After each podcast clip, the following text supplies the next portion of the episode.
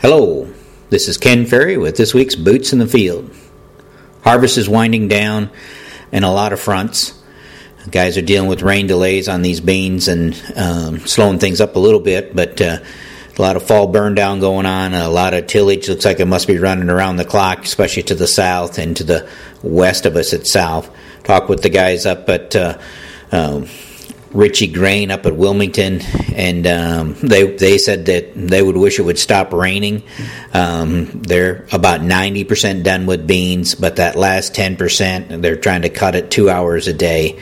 Um, yields are still hanging in there, but uh, they're they're cutting some pretty tough beans, and uh, Gary said the moistures were uh, 14 to 16 percent on the beans, and the corn moisture is 15 percent. So the the moistures on the corn is coming in under the under the bean moistures there as far as harvest goes on.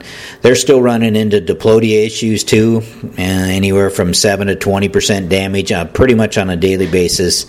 I talked about one field that had a 39 percent damage in a corn on corn field same variety across the road. Uh, they went in and, and uh, was on corn on beans, and there was no dock at all over there. So they're still working with it itself. They're about 75% done with corn, but that 25% that's left is on wet ground. So they're fighting um, some uh, wet ground issues in both trying to get it harvested and get it out of the field. Also, got reports of some of the double crop beans that are starting to come in now, and, and, just as I expected, we're seeing double crop beans, you know, 40 plus bushel, and that's pretty cool. And they did look good, so I expected to, to see some pretty good numbers there. Talked with the guys out in uh, Northwest Ohio, and they're uh, uh, busy at the corn harvest, but they're driving through water. Uh, to get their corn. Instead of standing good and yielding well for them, um, but they're the same thing that they're fighting uh, rain that's coming through on about every three day basis itself. So, uh, but as it's going, I think uh, you know we get another week at this, and we'll we'll finally wrap it up in most corners of the state the way it looks. A couple things I want to cover in this boots in the field. One is I've had a number of people calling in um, asking about putting their lime that they have scheduled for 2017, put it on this fall in 2016. In most cases, I believe it's trying to shuffle some expenses around and stuff like that. And that's doable. You can put next fall's lime on this fall, but remember, in most cases, especially in the corn bean rotation, we're trying to separate your limestone from your DAP or your MAP applications. So be careful there that you don't make them on top of each other. And for you guys that are in the strip till or no till, if we're putting lime on this fall and going to corn next spring, we have to be careful with volatility of our nitrogen. So you want to think about a nitrogen stabilizer as well in that situation.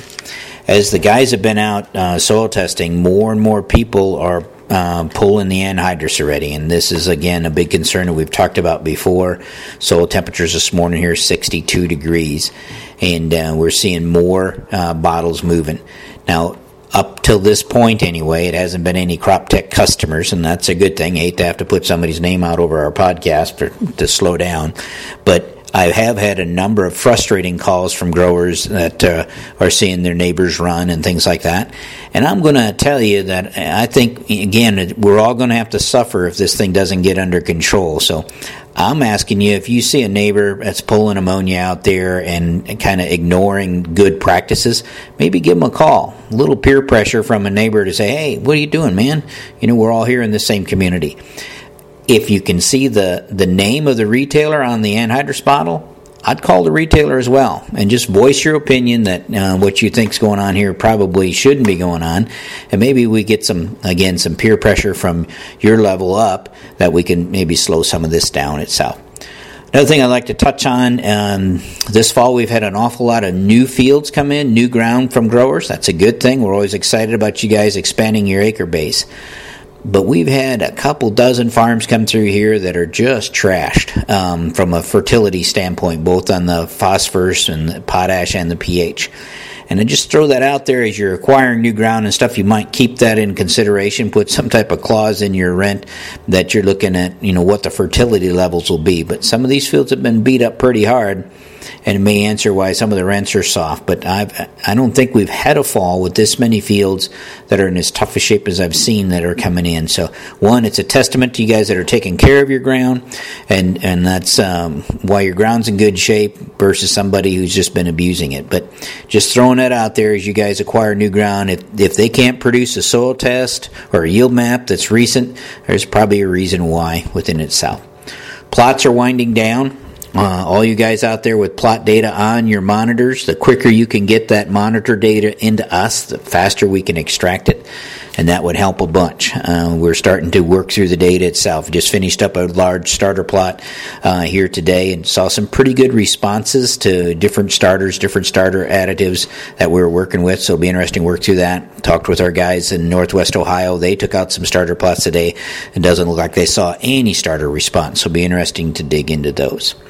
You guys are doing a good job and calling in your fields as you uh, finish and harvest. So keep that up. We'll keep the soil testing right behind it. With that, keep her safe, keep her rolling.